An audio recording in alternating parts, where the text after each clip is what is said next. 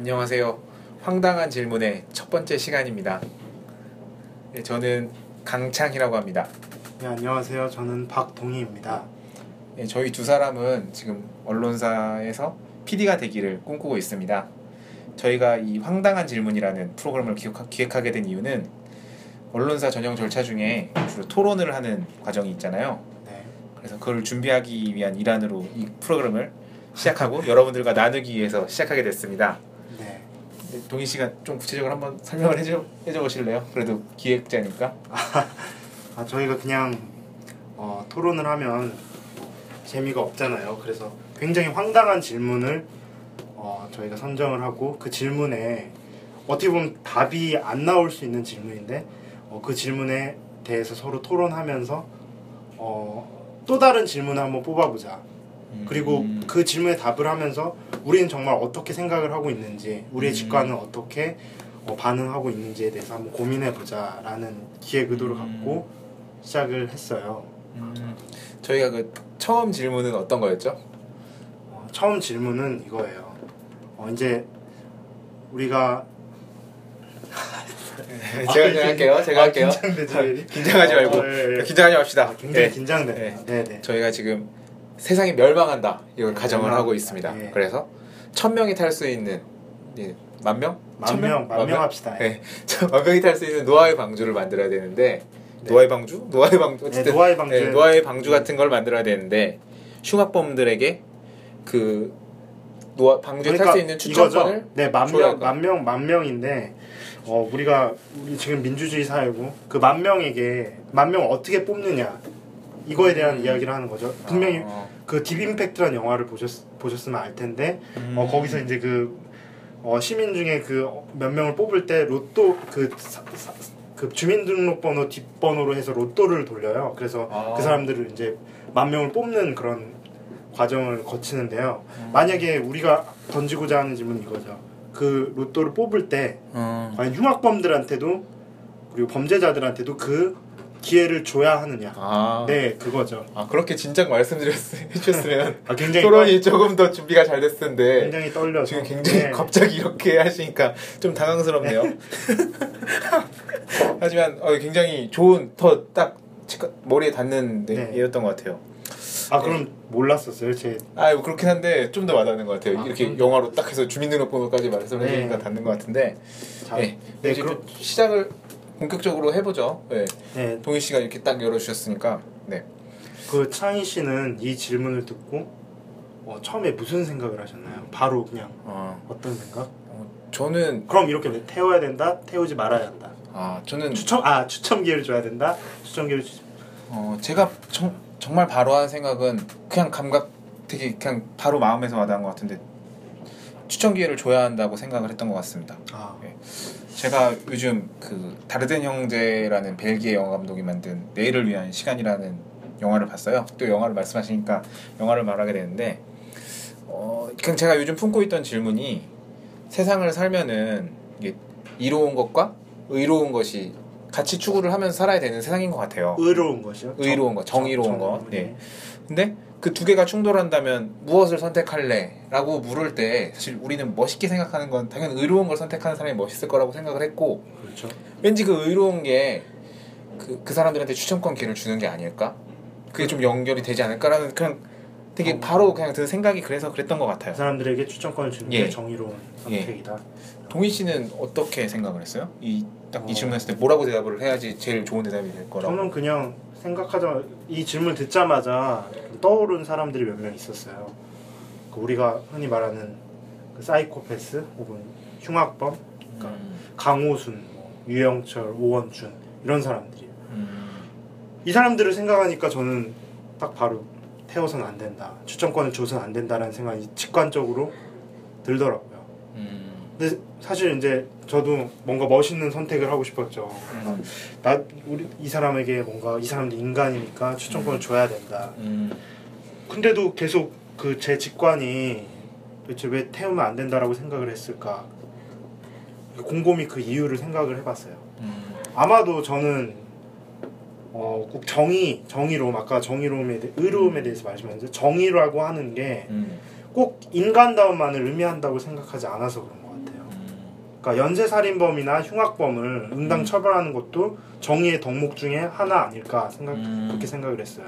그들은 분명히 타인의 생명을 빼앗았잖아요. 정의를 그쵸. 지키기 위해선 법으로 그들에게 합당한 처벌을 가해야 하죠. 예. 어 그리고 현재 우리나라에선 그들에게 사형 선고를 내렸고요. 그렇죠. 그러니까 언젠가는 형법으로 그들의 목숨을 끊을, 끊을 것인데 만약 노아의 방주에 만 명을 추, 추첨할 땐 분명히 이 현행 제도의 틀 안에서 이루어져야 된다고 생각을 하- 음. 합니다. 사형 제도도 그 시스템 중 하나일 거고요. 음. 그래서 언젠간 사형을 당할 사람들에게 굳이 추천권을 주는 게 맞는지 저는 좀 의문이었어요.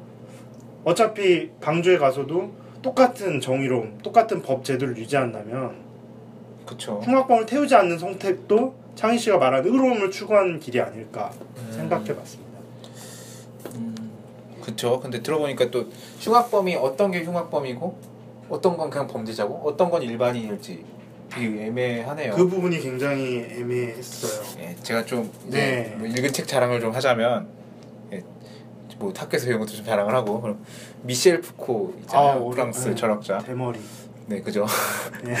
저는 사실 이해를 하진 못했지만 이 이분의 책이 영화 같은 데서 뭐 굉장히 음. 인용이 많이 되죠. 파노티콘 이런 게. 네. 그래서 그래서 그분이 쓴 책 중에 제일 유명한 책이 광기의 역사하고 감시의 처벌이라는 책이라고 하더라고요. 네.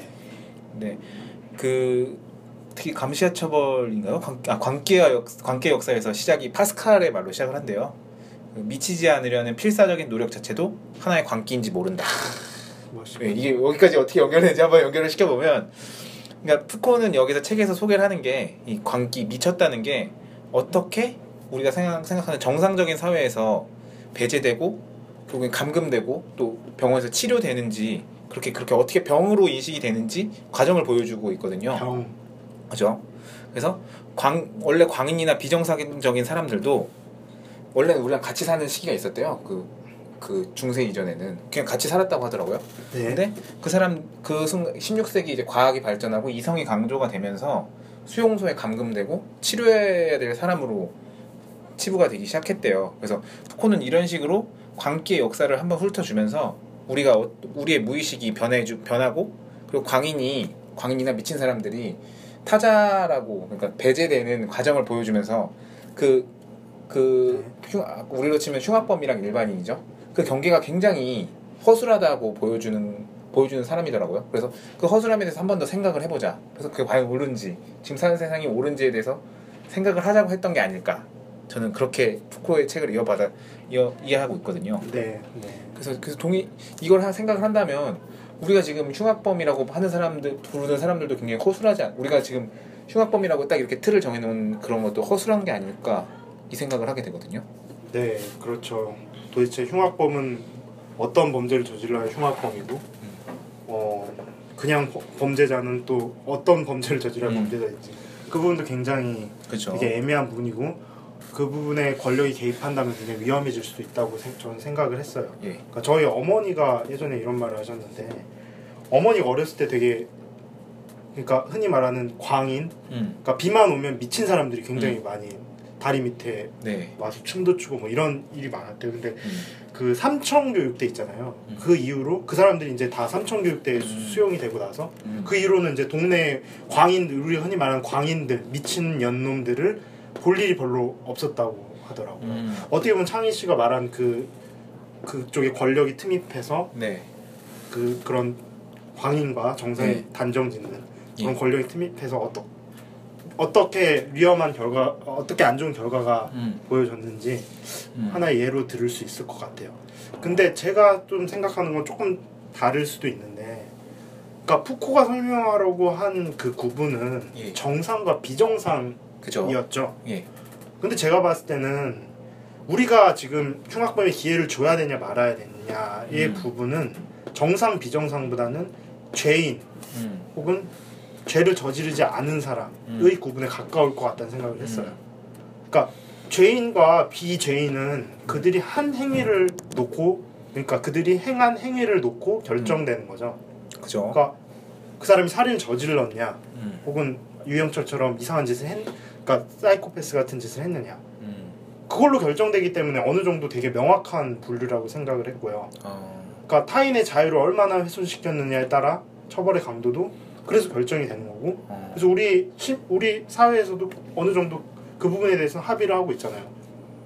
그렇죠. 합의 사회적 합의가 되고 있. 네, 그래서 저는 네 그렇게 생각을 했습니다. 네, 네, 조금 그렇죠. 다른 건 아닌가. 푸코가 말하고자 한 거랑 지금 죄인과 정상이 네. 그렇죠. 네. 예, 저도 물론 그 동희 씨가 생각하는 부분이 어떤 부분인지는 이해가 되고 굉장히 그런 사, 우리가 지금 살고 있는 세계가 그렇게 규- 계속 우리에게 어쨌든 규정을 하는 거니까 동의는 해요. 하지만 저는 그래도 흉악범에게 추첨 기회를 줘야 한다고 생각을 합니다. 그래도 네. 네. 푸코가 아까 말했던 그 이성이랑 정상과 비정상을 나눈, 나누는 그 기준은 권력에 의해서 결정을 한다고 말을 했던 것 같아요. 계속 권력 권력을 예, 말하니까. 권력. 네. 그렇다고 우리가 권력 자체를 부정할 수는 없어요. 아까 말씀하셨던 것처럼. 하지만 그 권력을 어떻게 사용해야 하는가라고는 질문을 던질 수 있을 것 같아요. 어떻게 사용하는 게 옳은 것인가? 그게 뭐 흔히 말해서 어떤 게 옳은가 그른가니까 윤리학 같은 문제가 되겠죠. 좋은가 나쁜가 뭐 옳은가 그. 그 권력을 어떻게 그쵸. 사용하는가가 윤리학의 문제와 연결이 될수 네. 있다라는 것이죠. 저는 근데 이거 이 어쨌든 세상이 멸망하는 시간이잖아요. 그럼 이 상황을 어떻게 받아들여야 한다고 했을 때 굉장히 예외적인 상황이라고 생각을 해요. 그리고 이게 우리는 생- 보통 역사가 계속 진보해왔다, 발전해왔다라고 역사 교과서에서는 그렇게 말을 하는 것 같죠? 우리가 지금 배운 역사는 그런가요? 예, 그렇죠. 뭐 그러니까 뭐 사회주의도 이런 개념인 것 같고 어쨌든 어제 일- 하지만 전 그 자체가 부정되는 시간인 것 같아요. 왜냐면 멸망을 하는 순간이잖아요. 계속 발전했던 게 어떤 게 딱 끊어지는 순간인데 근데 제가 좀 궁금한 게 예. 그렇죠. 우리가 만약에 우리의 행위로 인해서 멸망이 된다면 그런 발전들이 네. 발전이 어떻게 보면 중단되는 그쵸. 그런 그, 그 지금까지 가져왔던 생각이 중단되는 네. 그러니까 부정돼야 되는 순간. 네. 근데 이게 그러니까 제가 처음에 질문 던졌을 때는 그 어떤 외적인 요인, 예를 들어 운석이 음. 충돌한다거나 그, 네. 그게 큰 관련은 없는 것 같은 게. 네. 사실은 우리가 역사가 발전해 왔다는 게 계속 그 전제도 우리가 내적으로 발전해 왔다는 전제를 하지만 어쨌든 발전을 해왔다는 거는 제가 외적으로도 발전할 수 있고 내적 어떤 우리 내부의 요인으로 수도 있고 외부의 요인으로 수 발전할 수 있다는 전제니까 네, 네, 네. 그쵸, 그쵸. 그 예, 예. 예, 동희 씨가 예, 말한 예. 질문을 거, 예, 이상으로 예, 나갈 예, 수 있겠죠. 예, 예, 예. 근데 어쨌든 그 역사 진보한다는 게 저는 단절되는 순간이라고 생각을 해요. 네. 그 순간이 그러면 순식간에 아무 모든 게 아무것도 아닌 게 되잖아요. 우리 무에서 가장 가장 바른 선택이 뭘까라고 생각을 해보면 음. 어 저는 그 가장 좋은 선택은 살아있는 존재는 누구든 누가 됐든 어떤 삶을 살아왔든 제대로 살아있도록 존중하고 도와주는 거라고 생각을 해요. 그래서 한 번 더 정리를 하자면 인류의 중, 종말이 눈앞에 있는 비상 상황에서 인간이 취할 수 있는 가장 좋은 선택, 윤리적인 세- 선택은 네. 우리가 생각했던 질서를 그냥 없던 걸로 쳐보고 한번 하나를 제대로 골라보자. 아무것도 없는 여태까지 쌓아온 게 없는 상태에서 하나를 골라보자. 이게 네. 이게 아닐까? 저는 그렇게 생각을 하거든요. 그래서 네, 저는 그렇게 생각을 해요. 아무것도 없는데 아무것도 없는 상태에서 고른다면 뭘 고를래? 근데 창희 씨 생각을 예. 좀 들은 생각이 어떻게 보면 되게 비현실적인 이야기다라는 그죠? 생각이 좀 들어요. 사실 굉장히 예. 문학 예, 문학 그- 비평적이죠. 그 만약에 지금의 질서가 예. 정지되고 그러니까 창희 씨가 말한 대로 비상 사태가 선, 선포된 네, 그런 kim, 금, 급박한 순간에 과연 우리가 지금까지 쌓아온 체계와 제도에 대해서 의심할 수 있는 시간이 있을지 음, 그러니까 영화 보면 엄청나게 혼란스럽잖아요. 그죠. 분명히 우리도 그럴 것이고 음, 그러니까 보- 또 본인의 생명이 그러니까 내가 탈탈탈 수 있을지 없을지를 음. 고민해야 되는 시간에 어, 어떻게 보면 그, 그런 그런 순간에서 윤리적 윤리적인 고민들이 더욱 무의미해지지 않을까라는 생각을 해봤어요. 음, 그러니까 현재 우리가 따르는 시스템 분명히 부족한 부분도 있겠죠.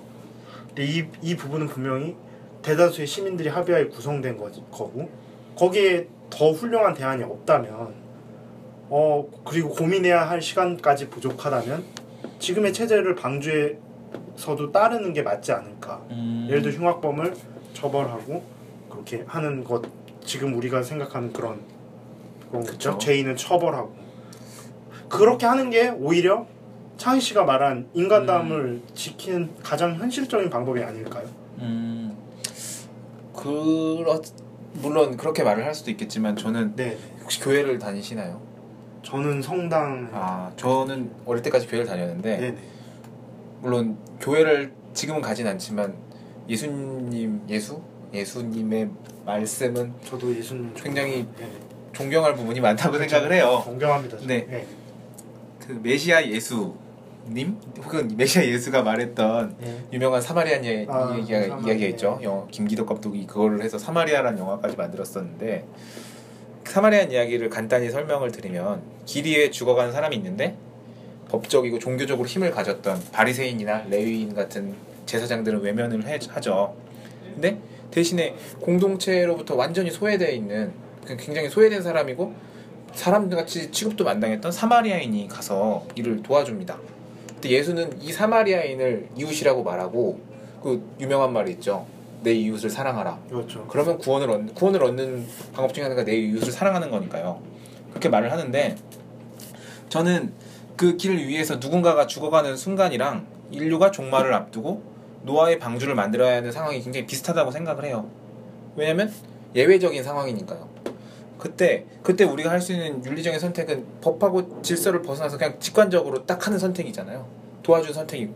그러니까 동희 씨 같은 경우에는 그게 시간이 많이 걸린다고 했, 시간이 말리고 많이 걸리고 그 그러니까 예전 걸 택해야 한다고 했지만 저는 그런 아까 말한 윤리적인 선택이 어떤 논리적인 논의 과정을 거치는 게 아니고 굉장히 그냥 뭐 맹자인가 맹자 맞나요? 맹자가 측은지심 말한 거 맞나요? 네. 맹자 그냥 마음에서 우러나오는 가장 가장 마음에서 우러나오는 가장 급진적인 선 그, 급반 급진적인 혹은 자발적인 선택일 거라고 생각을 해요. 그래서 그게 시간이 많이 걸린 것이다 혹은 지체될 것이다라는 거는 저 그거에 대해서는 그냥 인간의 마음에서 바로 우러나오는 것이라는 것으로 말씀을 드리고 싶어요. 근데 그 인간에게 인간의 마음에서 우러나오는 것, 네. 것을 따른다. 네, 근데 그게 저는 또 어떻게 보면 현실적으로 그게 또 불가능할 수도 있지 않을까라는 음. 생각을 하는데 분명히 저는 그 아무리 우리가 그 과거에 있었던 역사를 부정한다고 해도 그죠. 공상과학 영화처럼 그들이 가진 뭐 그러니까 태우기 전에 뭐 약을 주입해서 음. 그런 영화도 있더만요. 뭐 이렇게 기억 기억을 아예 없애고 어. 아주 새롭게 시작하도록 하는 음. 그런 그런 그- 그렇게 해서 뭐 어떻게 살아가는지 관찰하는 음. 그런 영화도 있던데 그런 게 가능하지 않더 않는다면 음. 분명히 그 이어질 거라고 생각하거든요. 전 세계와 음. 지금 세계와의 그런 어떤 의식이라든지 음. 인간이 생각하는 그런 그런 합의된 직감 같은 거는 분명히 음. 그, 그 믿음도 분명히 같이 갈 거라고 저는 음. 생각을 하고요. 음. 만약에 그- 저는 그렇게 생각해요. 그 직감에 대한 믿음이 무너진다면 방주에는 굉장히 대혼란, 그러니까 아노미가 올 거라고 생각을 음. 해요. 그러니까 극단적인 예를 들어볼게요. 네. 창희 씨 옆에 창희 씨가 방주에 탔어요. 창희 씨 옆에 유영철과 조두순이 앉아 있어요. 음. 그들의 흉악 어. 범죄를 분명히 창희 씨- 창희 씨는 기억을 하고 있어요. 그쵸. 그들과 가- 만약에 같이 산다면 사- 산다고 생각을 해볼게요. 음. 정상적인 삶을 영위할 수 있을 것이라고 생각하시나요? 음. 네. 바로 대답을 못 하겠네요. 그러니까 우리가 가정한 질문은 예. 그러니까 창희 씨가 이렇게 말씀하셨죠. 예. 구원이 목적이라고 예. 특수한 상황이라고. 예. 만약 그렇다면 좀 이상적인 고, 고민보다 오히려 방지의 음. 혼란을 막는 현실적인 수단을 강구하는 게 맞지 않을까요? 음. 네. 근데 저는 일단 전제가 굉장히 그좀 전제 자체의 질문을 좀 던지고 싶은 게 방주 속에서 흉악범들이 더 높은 비율로 범죄를 저지를 것이라는 게 확실히 그 저, 우리가 합의가 된 상황인가요? 그거에 대해서? 음, 그러니까 동희 씨가 네. 말하는 것은 최악의 더 생각을- 최악의 예, 상황을 가정해 놓는 거죠. 예. 어, 그 유영철이나 조두순 같은 사람이 탔으면 해로운 일을 또 저지를 것이다라고. 그래서 동희 씨가 말한 정상적인 세계 삶이라는 것도 제가 받아들이기에는 그냥 기존에 우리가 살던 삶을 연장하려고 하는 거고 그렇지 못하면 그건 비정상이 되는 것 같아요. 그러니까 현재 삶 그게 전제가 되고 있는 것 같거든요. 제가 받아들이기에는. 그러니까 지금 세계가 만 명 그 방주 안에 똑같이 어쨌든 짜, 작게 이식이 돼야 되는 걸로 받아들여져요. 네. 네. 그래서 물론 가정하셨던 아노미, 대혼란 일어날지도 모르죠. 정말 끔찍한 상황일 수도 있어요. 하지만 최악을 가정해 놓고 그럴지도 모르니 하지 말아야 한다는 식의 방식이 전 좀 약간 패자나 노예 방식인 것 같아요. 음. 니체가 노, 노, 뭐 갑자기 계속 철학자 되니까 좀 무서운데 니체가 그냥 안티크라이스트에서 엄청 기독교를 비판하잖아요. 그렇죠. 아까 뭐 메시아 예수까지만 해도 안티크라이스트를 말하니까 좀 그런데 그러니까 그리 왜 기독교를 욕하냐 보면 다음 세계를 상정해 놓고 지금 세계를 그냥 악으로 가득 차는 세계 네네. 다음 세계는 언젠가는 좋은 세계가 올 거라고 가정을 해놓, 해놓은 방식 굉장히 노예라 노예가 어, 그런 노예 같은 예, 놈들 예, 이런 예. 식으로 욕을 하잖아요. 네. 그래서 우리 지금 근데 우리는 우리가 가정한 방주는 어떤 세계를 만날지 만들지 전혀 모르는 상황이잖아요. 지금 우리는. 근데 그렇죠. 그래서 제가 받아들인 이 토론의 질문에 대해서는 저는 우리가 두 사람이 할 수 있는 건 그 출발을 어떻게 할 것인가 설정하는 것 뿐이라고 생각을 해요. 네. 그렇다면 그 시작은 우리가 택할 수 있는 가장 최상의 방식, 그러니까 아무것도 없는 여태까지 그 쌓아온 걸 고려하지 않고 그냥 바로 그 중에서 최고를 골라야 된다고 생각을 하거든요. 음. 그리고 그 최상의 것, 최상의 윤리는 때로는 합리적 이성, 때로는 함, 또 합리적 이성이 게 굉장히 폭력적인 형태를 띄울 수도 있으니까. 그죠. 예. 그래서 그것을 그 동희 씨는 아까 그걸 합의된 직감이라고 말을 했던 음, 걸로 네, 저는 네, 그렇게 네, 그걸 네, 정의하는데 네. 그 합의된 직감을 지우고 생각하는 게 먼저라고 생각해요. 네, 창희 씨말 말, 말이 되게 날카롭게 네 맞는 것 같아요. 그러니까 맹목적으로 합의, 합의적인 직감을 따르는 음. 건 분명히 잘못된 거죠. 음. 제가 그렇게 생각했던 이유는 그러니까 제 합의적인 직감, 그러니까 음. 제가 뭐 엄청 뭐 훌륭한 사람이라고 말하는 건 아니지만 그냥 제 음. 합의적인 직감에는 음. 그러니까 제 직감에는 분명히 사마리안의 음. 이야기도 있었고 맹자 말하는 측은지심도 그러니까 음. 불쌍한 사람을 보면 도와줘야 된다 음. 그런 그런 감정이 제 직감 안에 들어 있어서 음. 그렇게 말했던 아, 걸 수도 예. 말했던 것 같기도 하고요. 음. 아까 전에 제가 이런 이런 아까 전에 말씀하셨는데 음. 어, 흉악범들이 더 높은 비율로 범죄를 저- 저지를 것이다. 라는 그 전제를 제가 했다고 음. 하셨죠. 음. 네. 저는 근데 그런 전제를 가정한 적은 예. 없었어요. 그러니까 음. 만약에 그런 전제를 가정해 버린다면 진짜 영화 마이너리티 리포트 처럼 음. 끔찍한 상황이 필립. K.D. 필립 네, K.D. 네, 그렇죠. 예, 작년 SBS 면접에 나와서 네, 기억을 하고 있어요. 그러니까요. 네. 그래서 저는 그런 전제를 네. 한 적이 없습니다. 그러니까 음. 제가 혼란을 겪은 것이라고 한 이유는 여- 겪을 것 겪을 것이라고 한 이유는 그러니까 음. 우리가 보편적 상식이 무너질 거리, 것이라는 그런 우려? 우려 때문이었죠. 음. 그러니까 이런 영화 있죠. 해- 해바라기라는 영화에 보면 아하. 죄를 저질렀으면 처벌을 벌을 받아야지. 아. 이런 누가 한 말이에요?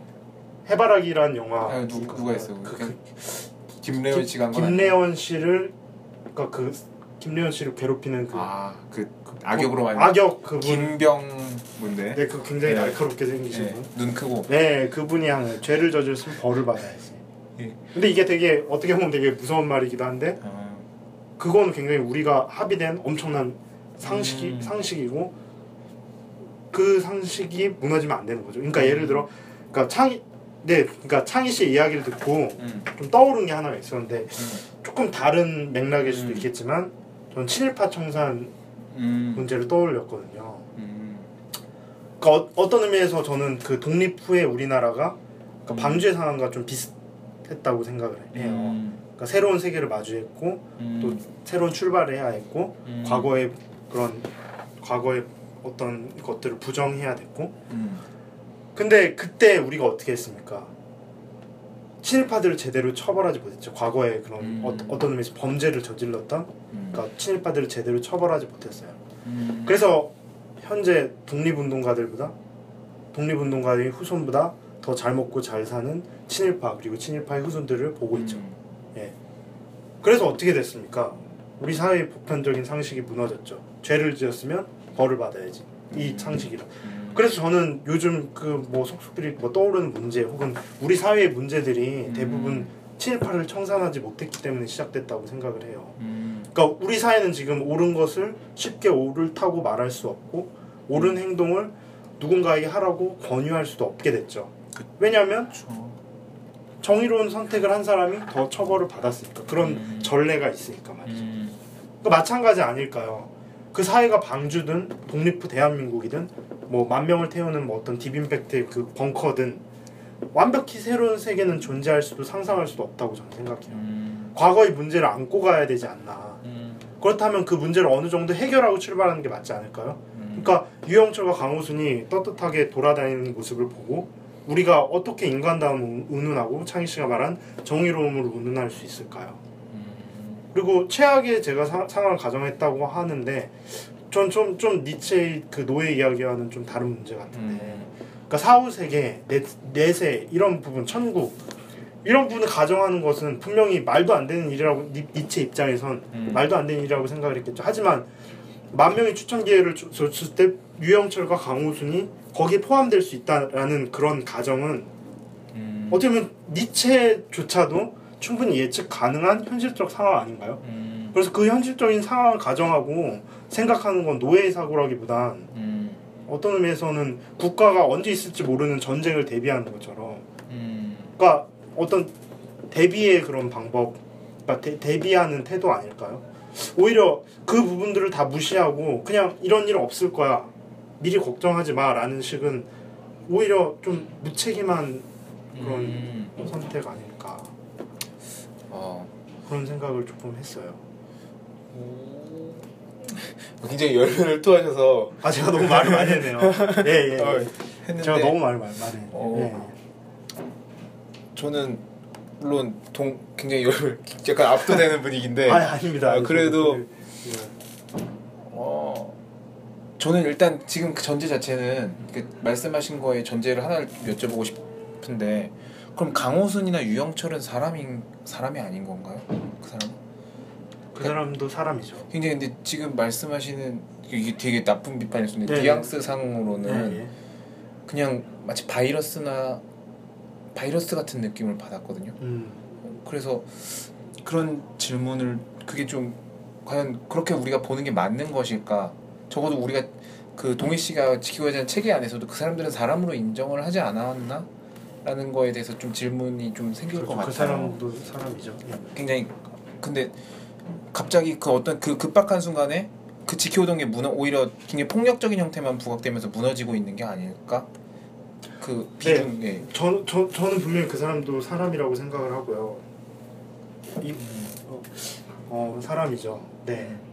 근데, 그러니까 이런, 어, 저, 저도 철학, 철학자를 한명 네. 인용해 보자면, 예. 저 잘 모릅니다. 근데 그냥 롤즈, 예. 아 예, 그 사람 이분이 그냥 그 뭐 누구지? 정의란 무엇인가 그- 쓰신 분이 누구죠? 마이클 샌델. 마이클 샌델. 마이클 샌델 이전에 그, 예, 가장 그렇죠. 정의론을. 네. 마이클 샌델의 어떤 정의란 무엇인가도 어떻게 보면 예. 이 사람의 이야기를 설명하고 있는 어. 그런 걸 수도 있죠. 네, 음. 근데 그 롤즈가 이런 말을 했대요. 음. 그러니까 사회국 구성원의 보다 큰 선을 위해 음. 소수의 희생을 강요하는 것은 옳지 않다. 음. 정의의 관점에서. 그쵸. 네, 이거 아, 이거 롤즈가 굳이 말을 안 했더라도, 예. 그러니까 누구나 이런 말을 네, 할수 있어요. 네. 예. 그러니까 저는 근데, 그러니까 창희 씨가 아까 전에 그 사람도 사람 아니냐, 그 사람이 음. 희- 어떻게 보면 바이러스도 낙인치고 음. 그 사람에게 희생을 강요하는 건 아니냐. 음. 근데 과연 저는 이런 생각을 해봐, 했어요. 음. 그 사람이 과연 소수라고 말할 수 있을까요, 흉악 보면? 음. 아. 그러니까 예를 들어 우리 사회에서도 분명히 그들을 격리시키고 있어요. 음. 근데 그 격리시키는 게 단순히 우리 사회 질서 큰 선을 위해 음. 소수를 그냥 희생하는 것이라고 아니면 음. 그 사람들을 그냥 바이러스 취급하니까 격리시키는 것이라고 그렇게 말할 수 있을까요? 아. 저는 그 그거에 대해서 좀 의문을 갖고 싶고요. 음. 그래서 저는 그러니까 내일 죽을지 모르는 시한부, 음. 장애인, 아, 장애인 장애인은 좀 몸이 불편한 사람, 음. 그 그분들을 태우는 거는 맞다고 생각합니다. 추천권을 음. 포함시키는 것은 맞다고 생각해요. 음. 어떻게 보면 그분 그 부분이 푸코가 말한 어떻게 보면 자의적으로 낙인 찍은 낙인 찍힌 비정상인이 될 가능성이 많은 사람들이죠. 근데 그 부분 그 사람들은 분명히 태워야 된다라고 저는 생각을 하고요. 예. 흉악범은 조금 다른 범주에 있, 있는 것이 아닐까 아. 생각을 했어요. 네.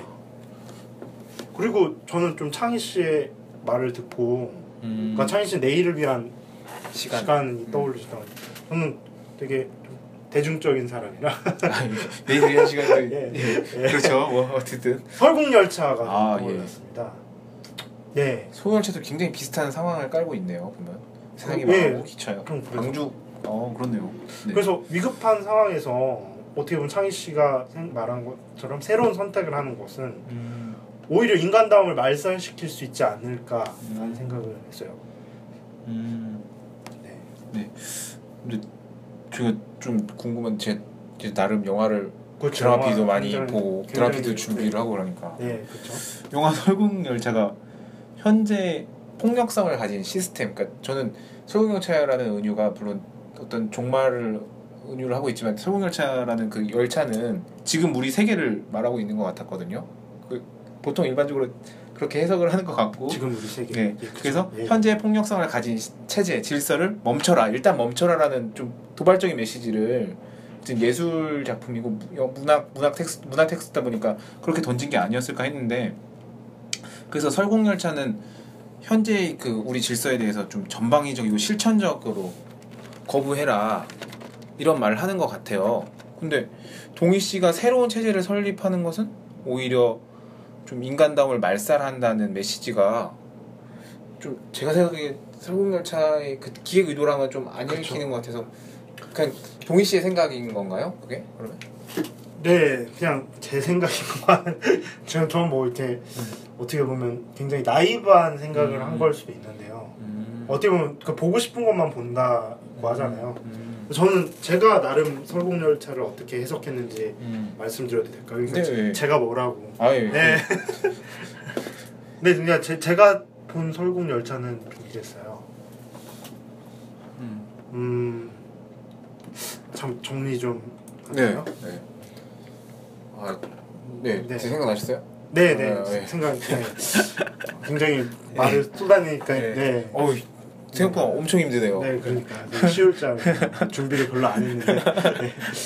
갑자기 설국열차 네, 물어보니까 네. 어. 화, 네. 아, 네, 저는 이렇게 생각을 했어요. 그러니까 우리가 세상에 추구해야 될 가치가 굉장히 많잖아요. 음. 뭐 예를 들어 경제 발전, 효율, 그러니까 거기서는 어떤 질주, 생존, 그러니까 음. 어떤 어떤 윌- 윌포드 맞죠, 윌포드. 그죠. 윌포드가 마지막에 그 앞칸에 대머리, 네, 대머리. 그 틸다 스윈튼 그런 사람들이 말했 음. 그 사람이 굉장히 생존 시스템 이런 그쵸. 가치를 추구하려고 했고요.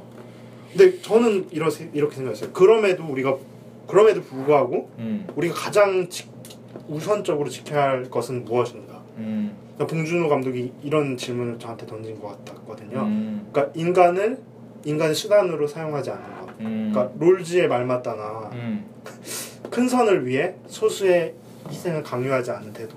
그쵸. 그리고 사마리아인 이야기 하셨듯이 음. 타인의 고통을 지나치지 않는 음. 음, 연민, 막 음. 컴패션이라고 하죠. 음. 컴패션.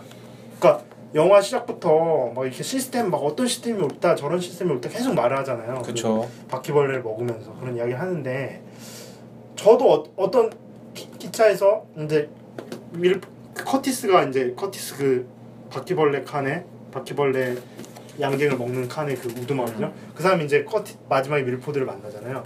그래서 윌포드가 이제 막 아 우리 시스템이 이렇, 이렇다 음. 이렇게 되게 효율 효율을 지켜야 된다 막 이렇게 했을 때 저도 굉장히 설득이 됐고 고개를 음. 끄덕였습니다. 음.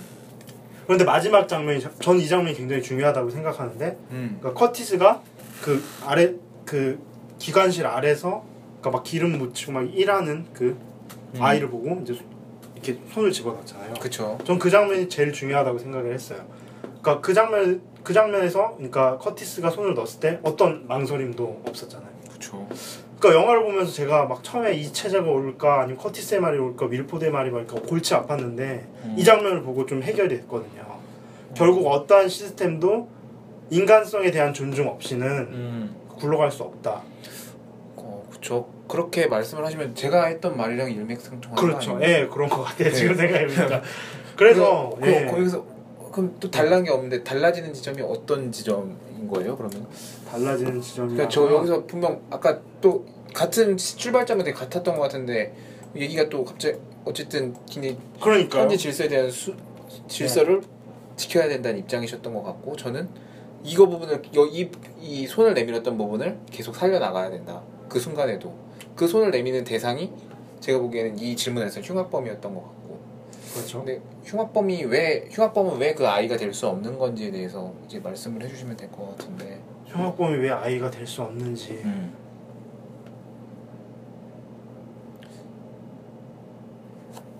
네 아닌가요? 제가 좀 너무 지금 여태까지 이어져 가져걸 너무 제 마음대로 해석을 아니 했어요. 아닙니다. 예 흉악범이 왜 아이가 될 수 없는 어, 그러니까 창희 씨의 예. 입장이 그럼 뭐죠? 그럼 흉악범이 아이가 될 수 있다?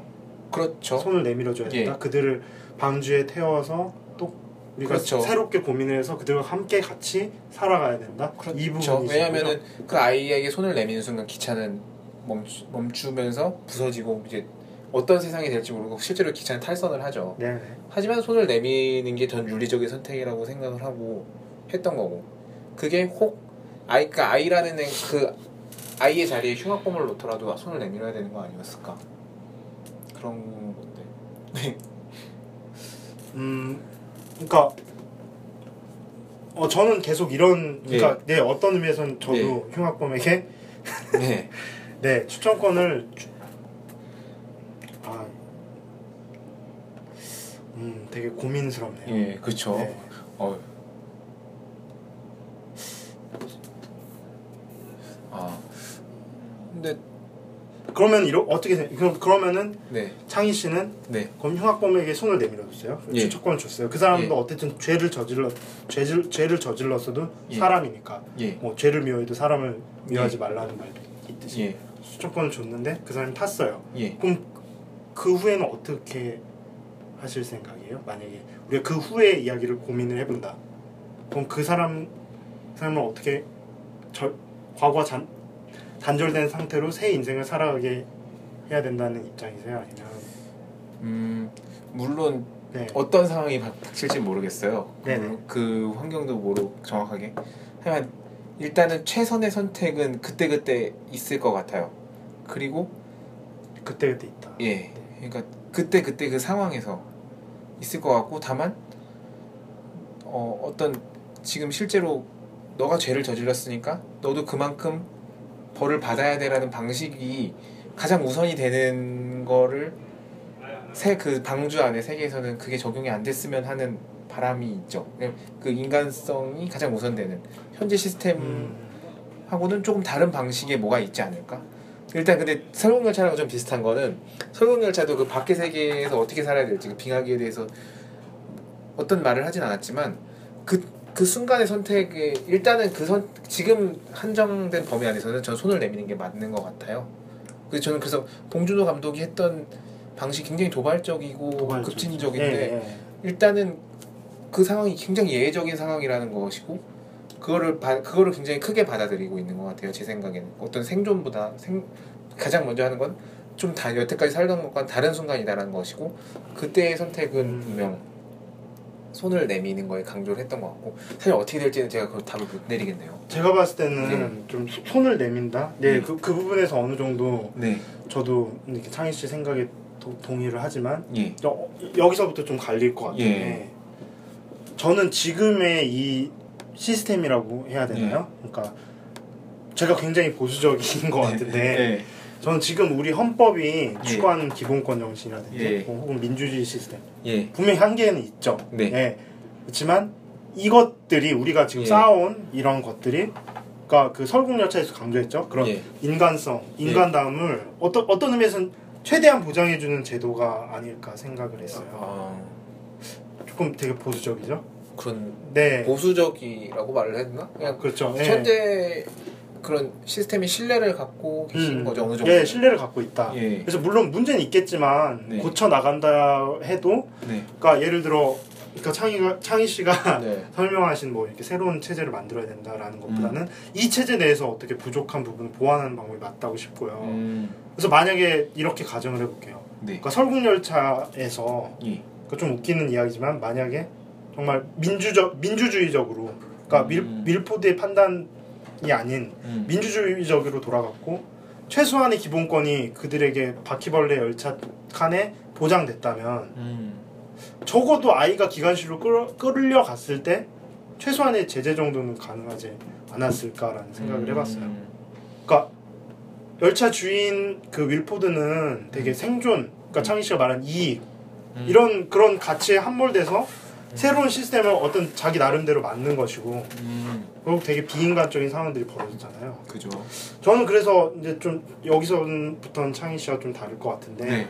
방주도 설국열차처럼 그렇게 될 가능성이 많다고 생각을 하고요. 음, 그래서 전 제가 뭐 시스템을 뭐 반드시 보존해야 된다 뭐 음. 이렇게 가는 건 아니지만 결국 이 체제 내에서 음. 제가 세- 말했듯이 이 체제가 인간다움을 현재 현존하는 음, 가장 현존하는 체제 중에 가장 인간다움을 가장 잘 보존하는 것이라면 음, 결국 변형은 있겠지만 방주 속에서도 이 틀을 유지하면서 가야 되는 거 아닌가 그리고 음.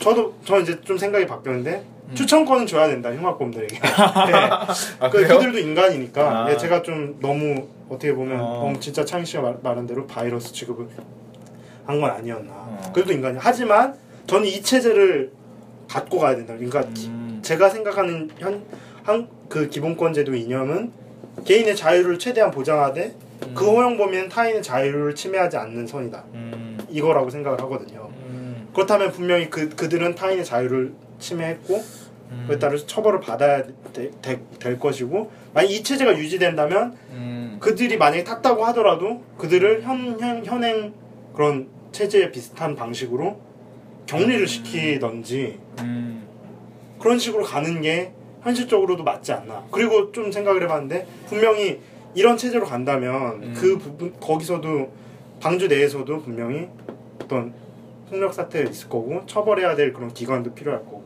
음. 감옥도 필요할 거고 어, 네, 음, 그러, 뭐, 네, 네. 그렇게 생각을 했고요. 네. 음, 어때요? 저 제가 제가. 조금 조금 설득을 한 것에 기분이 좋다가도 또 다른 질문을 던지신 거잖아요. 경리는. 그렇죠. 예, 예. 아마 근데 또 똑같은 과정이 반복되는데 제가 설득이 될지 동희 씨가 설득이 될지 모르지만 아마 격리 그 안에서 격리를 해야 된다 말아야 된다는 또 똑같은 질문이 한 3, 40분 또 이어지지 않을까 싶어서 그렇죠. 예, 예, 예. 일단은 제가 생각하기에 동희 씨의 태도를 좀 정리를 동희 씨랑 저의 태도를 한번 정리를 한번 해보고 싶어요. 지금 네, 네. 그래야지 왜 합의가 안- 전 분명 히 이건 합의가 안 되는 토론이 될 것 같은 느낌이 드는. 우리 네, 기획도도 평- 그랬죠. 예, 예, 이건- 평행선이 확실하신 네, 것 같은데 네, 네. 보면 동의를 하시면 좀 말씀을 해주세요. 아, 예. 예. 어, 어, 동희 씨가 이 상황을 받아들이는 태도는 노아의 방주 지금 우리가 만든 방주가 지금까지 이룬 시스템을 보존하고 지켜나가는 존재로 받아들이시는 거죠. 어쨌든 큰 존재로. 그, 보시는. 그렇죠. 예. 제게는 이 노아의 방주가 어쨌든 여, 여태까지 우리가 살아온 시간하고 단절되고 딱, 이렇게 딱 끊어지는 순간인 것 같아요. 그래서 때로는 어쩌면 무서울 수도 있고 하지만 저는 그 새로운 거에 과감하게 부딪혀야 하는 시간이라고 생각을 하거든요. 네. 이건 좀 너무 이 문학 문화적 문학적인가요? 아니, 그런데 아니, 네. 그 순간은 할 때는 우리가 법이나 도덕 이상을 생각할 수 있는 시간이고 그게 아까 말했던 그 사마리아인이랑 좀 비슷하지 않을까 싶어요. 음. 그래서 그래서 동희 씨의 말을 수긍한다면 왜 흉악범을 태우고 광이나 사회적 약자는 태워야 될지 여전히 그 질문은 해결이 좀 안 되는 것 같아요. 그러니까 크게 본다면 오히려 그 수긍을 하, 하신 부분이 있다면 그 어쨌든 질서를 보존하는 거라면 광인이나 사회적 약자는 사실 실용적인 면에서는 가치가 떨어질 수밖에 없는 거잖아요. 그러니까 제가 예. 아 지금 말 말. 예, 말- 예. 그, 예, 예. 그, 아. 좀, 좀만 더 예. 하자면 예, 예. 그, 그 사람들도 굳이 그런 그 실용적인 관점, 효율적인 관점에서 본다면 역 사회나 역사 발전에서 부정적인 요소라고 말할 수 있는 거 아닐까? 그렇게 된, 그 관점으로 말한다면 그럼 제가 이렇게 말씀. 네. 그러면 지금 현행 현행 지금 제가 말했잖아요. 이 시스템을 네. 그대로 예. 가지고 와야 되고 예, 그래서 만약에 추천권을 줬, 줬다. 저- 그들도 어쨌든 이, 이 체제 내에서도 음. 그들에게 어쨌든 살아갈 기회를 계속 주는 거잖아요. 그죠. 어떤 의미에서는. 음.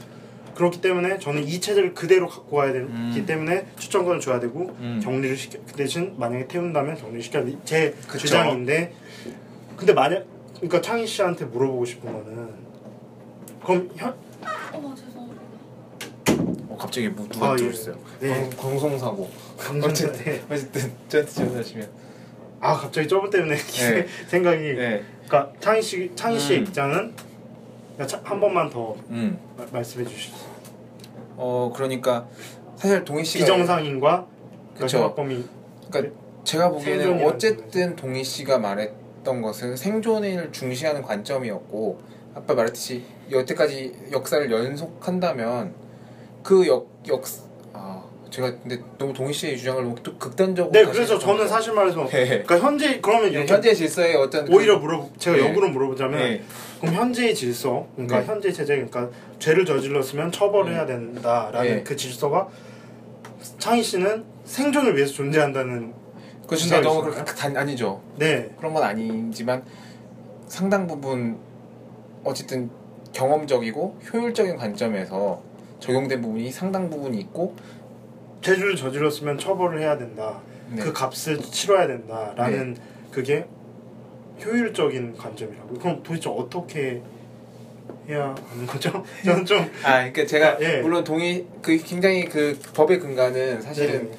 그런 효율 어떤 형 그런 효율적인 경제적인 관점으로 상당 부분이 있지만 그 부분을 더 씌운 부분은 인간 존중에 대한 부분도 굉장히 상당 부분이 있는데 제가 동희 씨의 의견을 너무 단정적으로 음. 경제적인 음, 부분만을 네네. 부각해서 했던 게 제 실수죠. 사실 반발 좀 그러니까 네, 그래서 저는 예, 지금 제가 체제가 정리를 잘못했던 것 같아요. 네, 예. 가장 존- 존중하는 체제다. 예. 라는 저는 분명 그 경제 네. 경제적인 관점도 이, 법에는 그런 부분도 있고 그런 인간 네네. 비 비경제적이지만 인간 존중을 위해서 있는 부분도 있, 지만 굳이 법이라고 안 하고 지금 체제라고 네, 하고 질서라고 시스템. 한다면, 예. 네. 그렇죠. 근데 그렇게 본 그런 그 관점도 굉장히 설득력이 있지만 저는 계속 설공 설공열차를 얘기를 하는데 설공열차를 해석하는 하나의 틀 중에 독일의 철학자 발터 벤야민 음, 얘기를 네네. 많이 하더라고요. 네네. 발터 벤야민이 말했던 거는 역사가 연속되고 있는데 이것을 깨라. 그리고 그 깨는 부분이 혁명이고 그럼 새로운 세계를 부딪힐 수 있다. 그 새로운 세계에 일단 부딪혀라라고 말을 했던 것 같아요. 근데 저는 어떤 상황을 할 때 가장 최우선의 방법은 나도 모르게 했는데 그게 좋은 서- 좋은 행동일 때라고 생각을 해요. 보면 무의식의 윤리, 뭐 그러니까 예를 들어 측은지심도 좀 그런 거겠죠. 내가 어떤 걸 하기 위해서 막 논리적으로 계산한 게 아니고 그냥 누가 불쌍한 사람이 있는데 내 마음에서 우러나서 그냥 확 도와주는 순간이라고 생각을 하거든요. 그래서 그게 가장 우리 삶에 가장 마련할 때 가장 좋은 세상이 올 거라고 저는 생각을 해요. 그래서 그 출발점 어쨌든 새로운 세상의 출발점인 노아의 방주에서도 그 시작은 그렇게 돼야 한다고 생각을 하거든요. 그리고 그런 가정들이 계속 이어졌으면 하는 게 실제로 현실적으로 역사에서 그런 적은 한 번도 없었고 어쩌면 불가능할지 모르지만 네.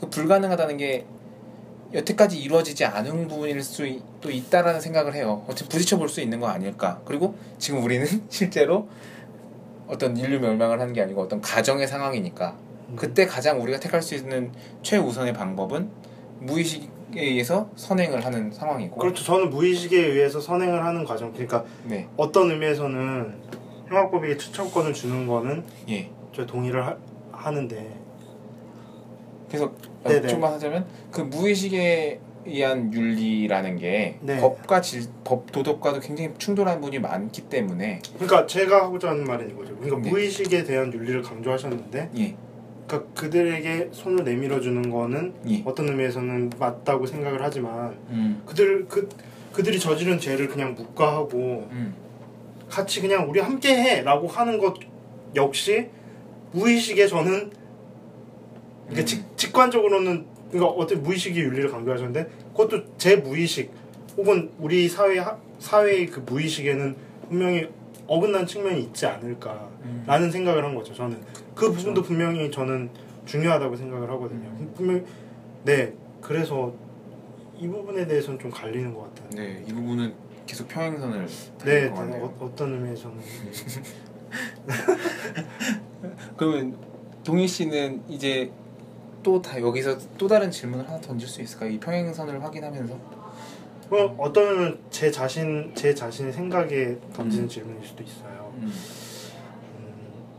그러니까 어떤 의미에서는 창희 씨가 말하는 건 굉장히 이상적인 음, 그렇죠. 이야기인 것 같아요. 그리고 그게 이루어지면 굉장히 좋은 사회고 음, 맞는 거죠.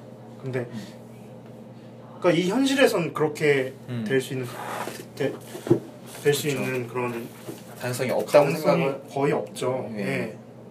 그러니까 예를 들어 그러니까 악, 악이라는 거를 없애기 위해서는 예. 항상 조금 덜한 악으로 저, 이렇게 음, 악을 수단으로 이용해서 음, 그 악을 그러니까 다시 네. 정리를 할게요. 예, 예, 예. 악에 맞 악에 맞서 악에 맞서기 위해선 음. 언제나 그것보다 덜한 악을 수단으로 삼, 삼는 경우가 있었죠. 그걸 그거를 명분으로 삼는 사람도 있었고 그 옳고 그름에 대해서는. 판단을 또 다르게 하겠지만. 그러니까 제가 딱 질문하고 싶은 그거예요. 그러니까 음. 창희 씨가 정리를 해주실래요? 그냥 제가요. 제, 제, 제, 그렇죠. 네. 네, 좀 이거를 조금 말이 안 한다면은 나오네. 네. 아, 요즘 펀치란 드라마가 엄청 인기거든요. 네. 안 보이 드라마 잘 안 보시죠? 전 드라마를 안 보죠. 아, 네. 예.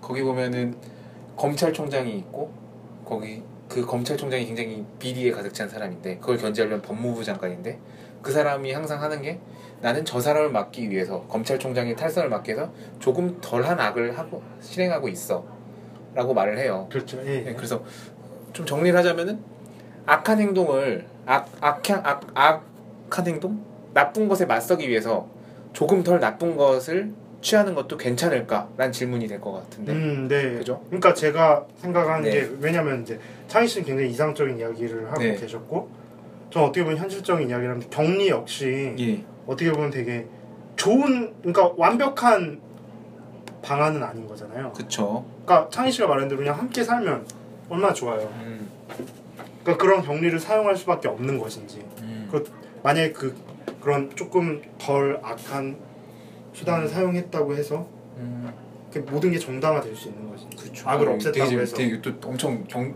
요즘 부딪히겠는데 네 그러니까 네 그런 생각을 좀 음. 그런 생각이 좀 들었어요. 그러니까 뭐 경, 경제 발전을 위해서 음. 소수는 좀. 이거를 보기 이 질문에 좀 답하기 위해서 생각해 놓은 콘텐츠 같은 거 있으신가요? 콘텐츠요? 네. 어, 그럼 뭐 여기 혹시 들으시는 분이 한 분이라도 있다면 설마 저는 어, 그냥 보고 싶은 영화를 하나 더 해볼게요. 예, 일단 예. 니체가 말했던 그러니까 보고 싶은 영화는 잭 니컬슨이 나온 뻐꾸기 둥지로 날아간 어, 수다는 예예예. 예, 혹시 보셨어요? 예, 보겠습니다. 아, 저는 안 봤는데 예. 미- 밀로스 포먼 감독인가 뭐 네, 얼마 전에 네. 영화 감독 소개하는데 뭔가 될 것 같은 느낌이 있어서 하나 음, 보고 오려고 하고 거기 이 유명한 말 중에 니체가 한 말 중에 괴물과 싸우려다가 본인이 그쵸 괴물이 예, 되지 그 말. 네.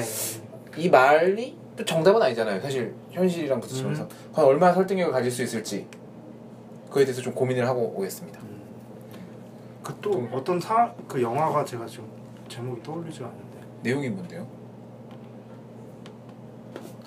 어, 뭐죠? 뭐죠? 뭐뭐 어떤 누구 아 배우라도 좀 말씀해 주세요. 이렇게 끊어지면 안 되는데. 그렇죠. 예. 지금 아 그럼 책이라도 하나 빨리. 어 돌리 지금 팔 돌리고 있어요. 아 제가 요즘 아 어, 기억력이 되게 네, 나빠져서. 그러면 따로 페이지나 혹시 그런 곳에 동희 씨의 추천 작을 네. 공지하도록 하겠습니다. 네. 네, 그럼 다시 한번 저희 질문을 확인을 해드리면 어, 악과 맞서기 위해서 아 저희 오늘 질문부터 할까요? 어, 그렇죠, 일, 오늘. 인류가 멸망했다 인류 인류가 멸, 멸망 직전이다. 직전이다. 네. 만 명이 태, 만 명을 탈 수 있는 방주를 만들었다. 네. 그만 명의 만 명을 태우는 데 있어서 추천권을 흉악범들에게도 줘야 하는가? 네. 였고 사실 둘 다 답은 확인을 답은 역시 못 내렸고요. 네. 거기서 나온 결국 또 다른 질문은 악과 마- 악에 맞서기 위해서 네, 맞서기 위해서. 그것보다 덜한 악을 취하는 취해도 괜찮을까? 수단으로 삼아도 네. 괜찮을까? 네. 덜한 악을 수단으로 삼아도 괜찮을까? 악과 맞서기 위해서 그것보다 덜한 악을 수단으로 삼아도 괜찮을까? 예. 이게 조금 첫 방송이었지만 아 굉장히 제가 무겁거든요. 예.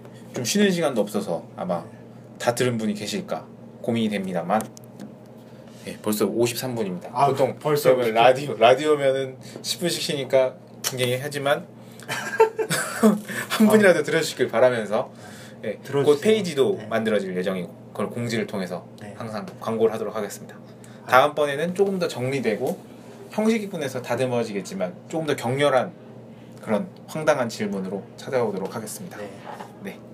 아유 예. 감사합니다. 들어주신 분이 계시다면 네. 감사합니다. 예, 안녕히 계십시오. 안녕히 계십시오.